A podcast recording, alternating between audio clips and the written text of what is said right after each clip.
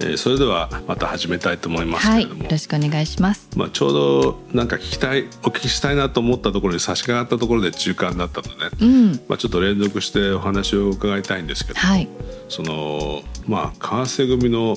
うんまあ、映画の撮り方っていうかね、はい、僕もそのアートディレクターっていうのをやってるんで、はい、その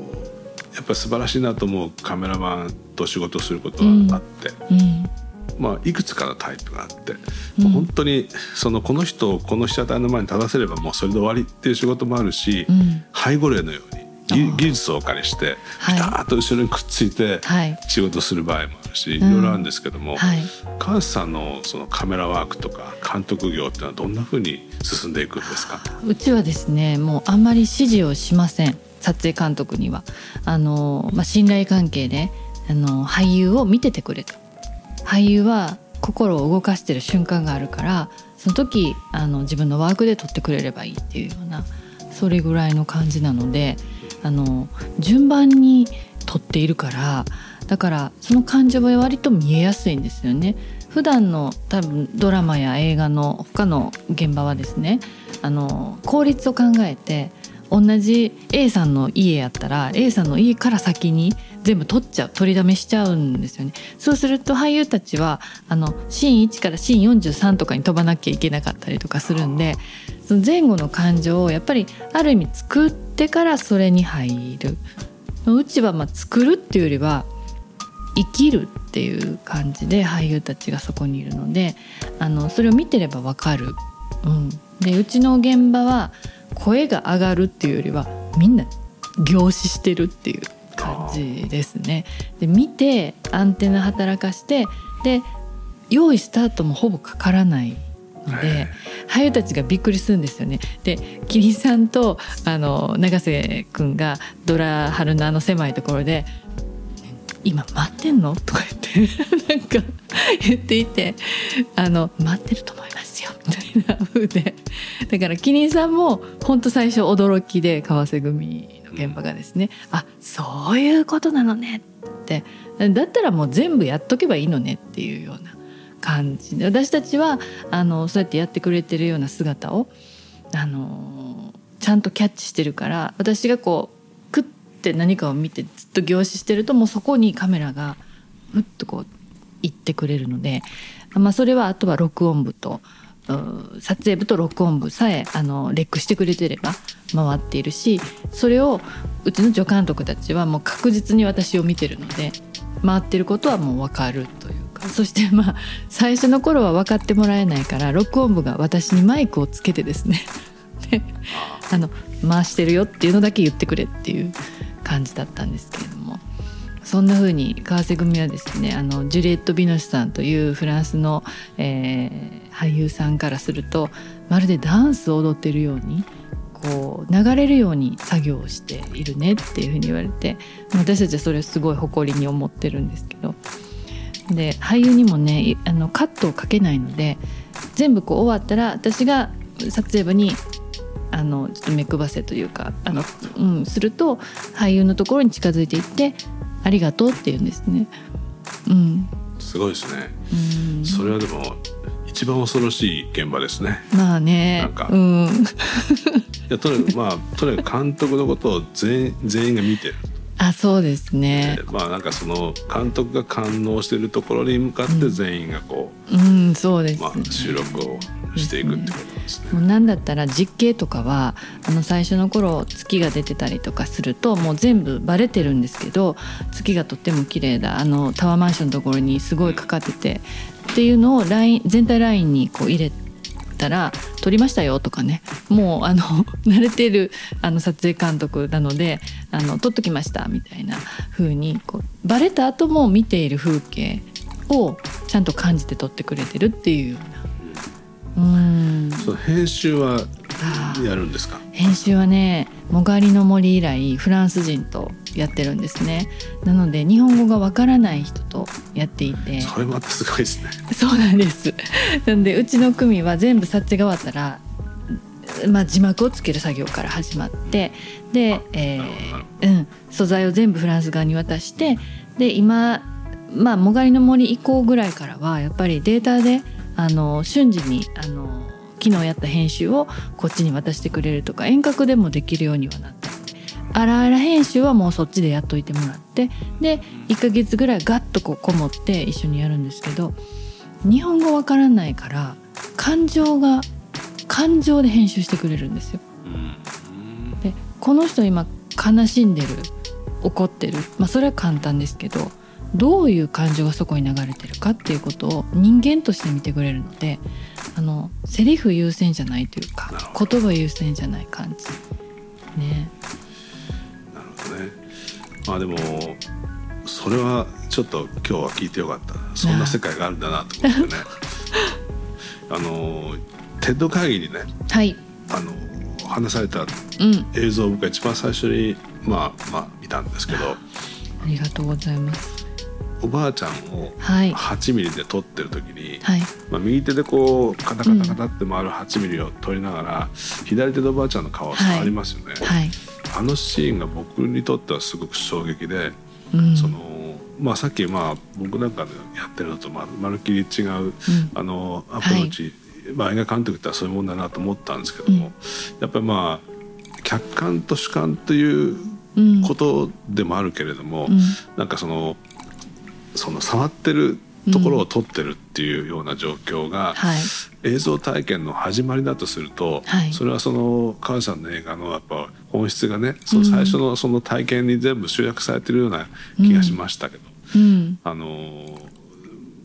僕らデザインっていうのはどっちかというとこう主観を引いて、はい、その普遍みたいなところにどうやって届いていくかっていう、うん、だからそうデザイナーのやりたいこととか、うん、主観みたいなものを押し殺す、押し殺すっていうかできるだけ中庸にしていくっていう、うん、だからそこにある綺麗なものとかそこにある何かの現象を、うん、そのそのままその金魚すくいをそっとこうすくうようにスーッとすくい取っていくようなことをした方が、はいはい、あのまあ、誰もがあの、まあ、平等にそこにアクセスできるっていう意味では、うん、あのいいし、うん、メッセージってのはできるだけ強く言わないで、うん、何も言わないのが一番最高で、うん、その何も言わないこの空っぽの器をうまく作って、うん、そこにいろんな人がいろんなイメージをてんこ盛りにしてくれると、うん、まあ、それでコミュニケーションが貫通していくというふうにどっか思うところがあったんですね、はい、だけど母さんのそのおばあちゃんを触ってるっていうのは、はい、その真逆で、うん、まあ、非常にそのなんでなんていうのかな、ま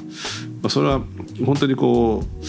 まあ、真逆っていう言い方は別に僕とどうのこうのっていうような次元の話じゃないんだけれども、うん、そのそれはすごいショックだったんですね。うーん、うん、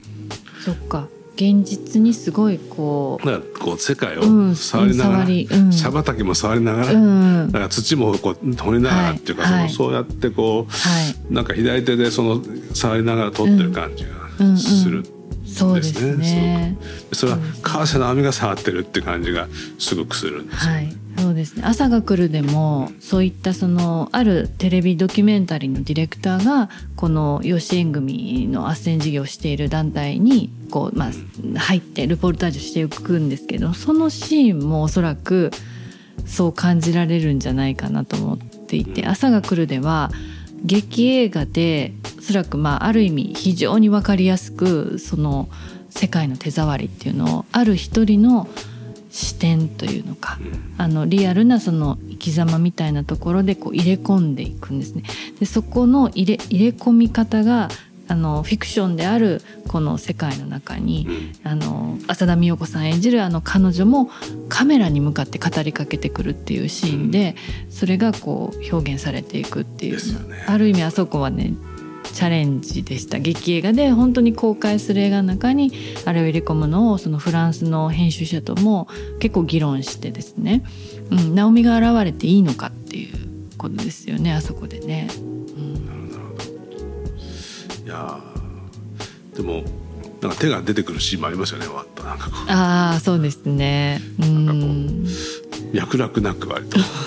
なんだこのシーンはみたいなのもちょっとあったりしてはい、なんかね、記憶というか、もう一つ私の映画の中には記憶というものがテーマになっているのと、おそらく時間というものも一緒になっているんですけど、うん、あの映画っていうのはやっぱりにじかんそこそこで一人の人生を描くかのような、あのものであらなければいけなくて、でそこに言えばこう何十年も前をこう集約していったりとかするとか、誰かの人生をゼロさいから例えばごじゅうねんだったらごじゅうねんかんをこうグッとこう入れ込んでいくっていう中に、私はこうあのよくフラッシュバックとか回想っていうような言葉を言いますけど、私は記憶っていう言い方をするんですね、スタッフたちにも。なるほど、うん、記憶というのは今現在あるんだよと。あの前半で先ほど言ったようににがつ堂 の, そのお水取り の, あのお堂の中で過去も今もそしてもしかしたら未来もあの全て存在しているかのようなことを感じた。私はねあのねせんにひゃくななじゅっかい続いてるんですよこの行事、はいはい、これはなんか舞台芸術の祖なんじゃないかなとも思ったし、あの能やあの狂言もしかしたら歌舞伎とかそういうところにももう本当にどんどんこう派生していったあのものの原点なんじゃないか。つまり宗教っていうのはきっと人と人をつなぐことを、まあ、あのまず最初にやろうとしたんだと思うんですけど、それがこう日本に仏教というものが入ってくるときにあのゾロアスターだったりとか密教とかなんかそのようなものがこう融合して入ってきて、もともと日本にあったこう自然信仰みたいなところにうわーっとこうあの組み込まれていく、まあ、そのなんか原点があそこで繰り広げられていて、なんでこの感覚がそのせんねん以上前にあったんだろうって思うんですね。天上界っていうのがあって地上界っていうのがあって、それをつなぐために僧侶はお堂の中を走るんですよ。なぜ走ってるのかっていうと、あのインターステラっていう映画があるんですけど、あのそのこと今今現在私たちが見ている映画の中にもあるような感覚、つまり宇宙の時間とこう地球の時間違うんだよと。それがあのせんねんまえにこの宗教の中に組み込まれているっていうのがものすごく興味深くてね。僕もそのインターステラー好きですよ何度も見てしまいますね、はいはい、そうですね、うんまあ、確かに、まあ、宗教というか日本の場合は本当に自然崇拝でね、はいまあ、奈良もやっぱり和歌山のあたりに近いですけど、そうですね、あの紀伊半島の、まあ、昔、まあ、カルデラ爆発をしてというか、うんまあ地殻変動で巨岩がバーッと現れて、はいまあ、紀伊半島の、まあ、山がガーッと増山してですね、うんまあ、非常にそのなんていうかこうプレートテクトニクス的な、うん、なんかこう活動っていうか日本列島に起こって、うん、もうその湧き上がってきた山とか巨岩を見て、まあ、畏怖した、まあ、人々っていうのがいるんですね、うんはいまあ、なんかそういう自然信仰、まあ、日本列島全体そうだと思うんですけども、うんまあ、そういうものの中に生まれた自然に畏怖する心みたいなものが、うんまあ、信仰の原点だとしてですね、うんうんまあ、そこにトライしてきたつまりこうシステムですよね、うんはい、システムとしての仏教っていうものの中にその畏怖する心っていうのがこう装着されていくプロセス、うんプロセスっていうのがあって、うんまあ、だからその言ってみればその一つのこう別宇宙っていうもの の, あの仕組みの あ,、うん、あり方が示されて、うん、そのどうしようもないどこにやっていいのか分かんないこの自然に対する敬う心というか、はいまあ、そういうものがそういうものにこう、まあ、絡まっていくプロセスっていうかね、うん、そういうことの原点が、うん、おそらくその奈良のねその、はい、一つのこう儀式の中に、うんまあ、込められてるんだと思いますけどね、うん、だからそういう意味ではその宗教ってある意味では進化のしようがないというか、うんまあ、そういうものがずっと受け継がれていくようなことだろうなと思いますけどね、うん、ですね。なんかその形にするっていうのを原さんがされているというのか、デザインって先ほどちょっとこう今までのお仕事もパッとなんですけど見させてもらって、あデザインを仕事にするってどう、どういうことなんだろうって、いやそれ僕もよく分からないですけどね、まあはいあのまあ、目覚めさせるっていうことだと思うんですよ。だからあの潜在している可能性を、はいまあ、なんか何かこう 見, 見える形にすることで、うん、こう目覚めてもらうっていう、うんうんうん、だからそのまあブランディングなんていう言葉はあんま好きじゃないんだけども、はいはい、ある、ある一つの考え方とか、うん、ある一つの着想みたいなものを、まあ、誰かが思いついた時にそれをこう知ってもらうことだったりするんだけども、うんうん、それをそのどういうふうに表現していくか、はい、だからなんかすごく分かりやすい誰もが分かりやすいメッセージにしていろんなところに配っていく方法もあるかもしれないけども、うん、一番強いのは気づいてもらうってことなんですよ。あからどうやってその気づく装置を作っていくかっていうことなので、まあ、そこにそのデザイナーの主観とか個性が入りすぎてるとやっぱりまあ摂取しにくいものになるので、だからまあこれどうしても、まあ、さっき記憶の話をされましたけども、はい、あの人間って言って、まあ、記憶の塊だから、うん、そのまあもう大半頭の中にあるわけですよ、うんうん、目の前に起こってる出来事なんていうのはその記憶の巨大さからするとごく一部なので、うんうん、まあその皆さんみんなが共通に持ってる、はい、こう記憶の中のをさまよいながら、うん、みんなが共通にこう思うだろうっていう、うん、その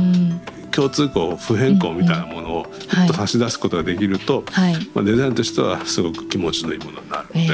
ー、だからそのなんかともするとなんか新しいものを作るとかかっこいい形を見せてワオって言わせるとか、うん、そういうのがデザインと思うかも分かりませんけども、うん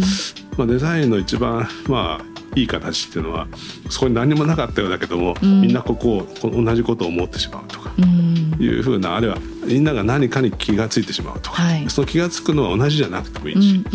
んうんうん、まああの日の丸ってよくデザインされてると思うんですよね、はいはい、ただの赤い丸ですよ、はい、ただ明るい丸なのによく機能してますよあれはね、はい、だからそのある人はこれはもう天皇陛下だと思ってる人もいるし、うんまあ、僕らはなんか平和国家のシンボルって言われたからなんか日の丸見ると平和な感じがするんですけど真逆のことを考える人もいる、はい、だけど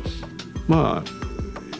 国のシンボルっていうのがなんかいろんな人の注目を集めて、うん、セレモニアスな空気を醸し出すってことが目的だとすると、うん、あれが一つバーンとあるだけで非常にそういう効果はある、はい、だから巨大な空っぽの器でそこにどんな意味が入り込んだろうっても構わないっていう、うん、あのシンボルなんですね。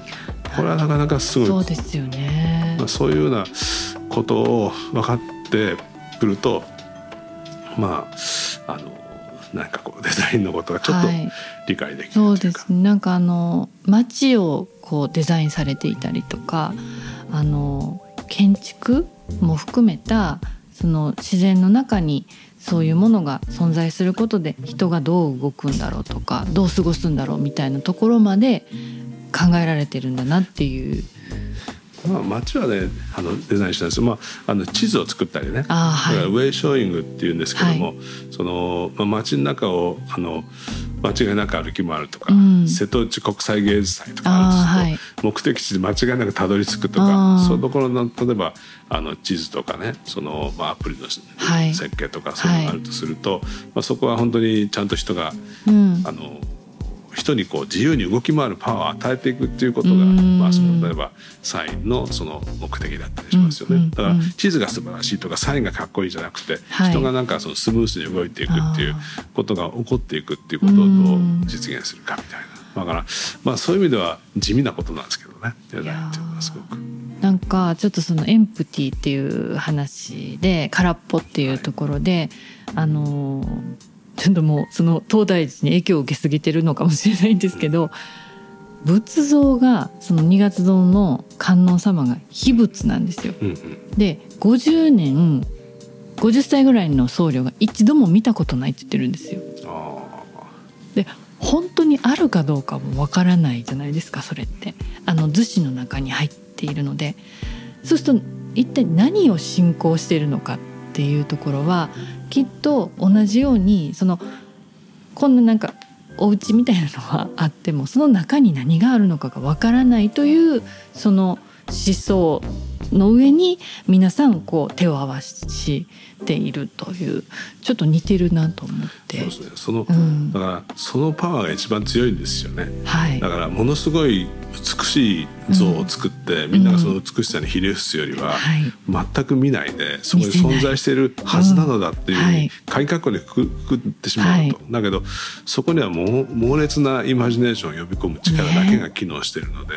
ね、それはもうまさにコミュニケーションの、ね、そうですねメカニズムとして最強なんでしょう ね, ねだから暗闇の中で炎だけがこうろうそくだけがそこにあってっていうそういうことの方がネオンでいっぱいこうバーってなってるところよりもおそらく人間の精神性はすごく深いところに行って想像力とか自分の次の行動とかをちゃんとこうあの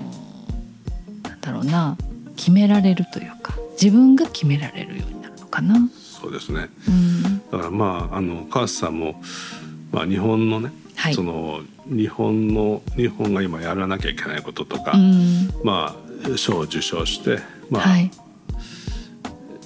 私が誇らしいと思うことに関して、まあ、表現できたかもしれないとおっしゃってるようなことと、うん、今おっしゃったようなことは僕は近いような気がしていて、はいはいまあ、大陸から隔絶された、まあ、列島なんだけれども、うん、そこでこうなんか醸されたエンプティーを力にしていく、うんうんはい、何も言わないっていうことが最大のこうコミュニケーション力だったりとか、うんまあ、一本の明かりろうそくの明かりだけにこの全世界を震撼させるパワーを発揮するとか、はいまあ、そういうところがやっぱりあのまあ別にこれはジャパンラバーみたいな言い方でですね日本が大好きみたいなことでの話じゃなくて、うん、やっぱり世界を一巡してくると、はい、やっぱここの場所にある、まあ、あの価値っていうのは、うんまあ、そういうことなんじゃないかというふうに思いますよね、うん、そうですね思います。だから多分最初に万博のあの会場で会場あの審査会場でお会いした時に目があって感じたのはそこなんじゃないかなと、うん思います。あの私なんかこう全然原さんに比べればあの大それたことできてないんですけどこう本当にやっぱり世界ってそういう思想の方が人々を生かしていくと私は思っていて誰か一人のリーダーとかあの権力者がね何か言ったところにひれ、ひれ伏してそのルールの中であしか生きられないっていうようなことではなくて一人一人の人の中に宇宙があってその人たちがちゃんとこう生かされていくのはその人たち自身が輝かなきゃいけないそのためのなんかこうエンプティースペースみたいなものがあった方がいいんじゃないかなって、うんうん、そうですねこの間ちょっと通りすがりにお話したね、はい、まあ今懸案のオリンピックパラリンピックでもありますけども、はい、公式映画監督です、ねはい、でも本当にあの、はい、川瀬さんが取るべき対象にだんだんなってきましたねいやいやもうシンプルに行った方が絶対によくて、うん、アスリートファーストで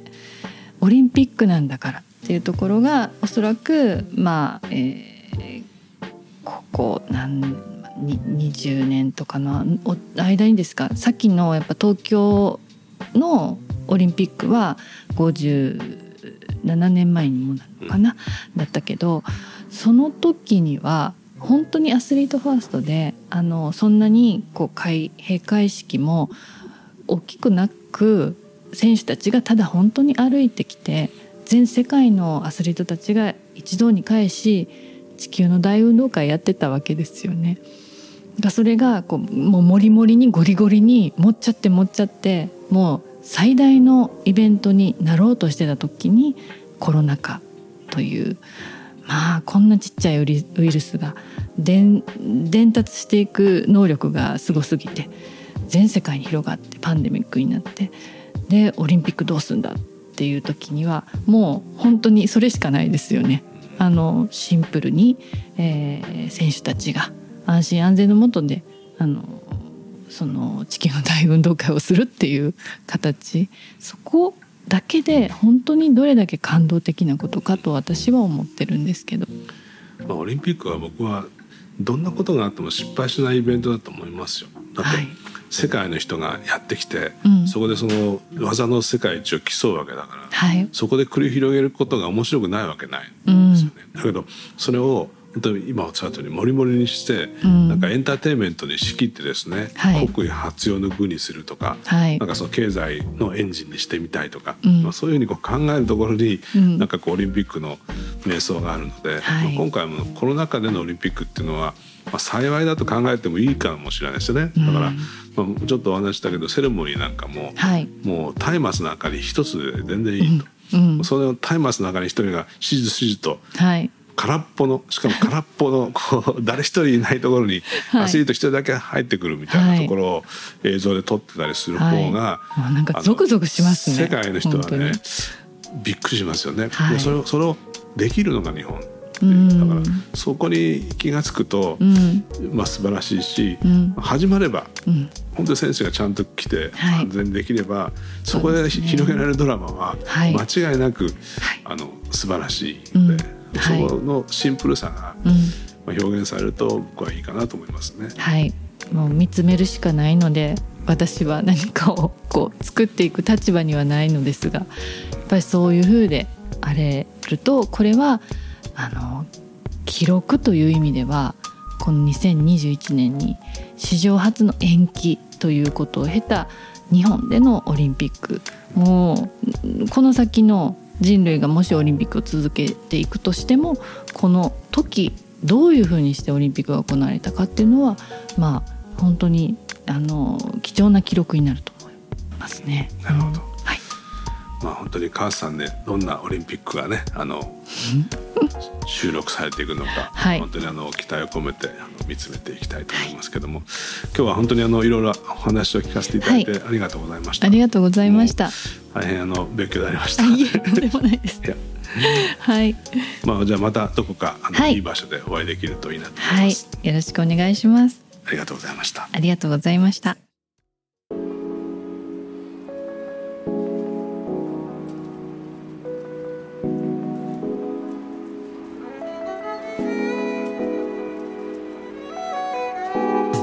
低空飛行は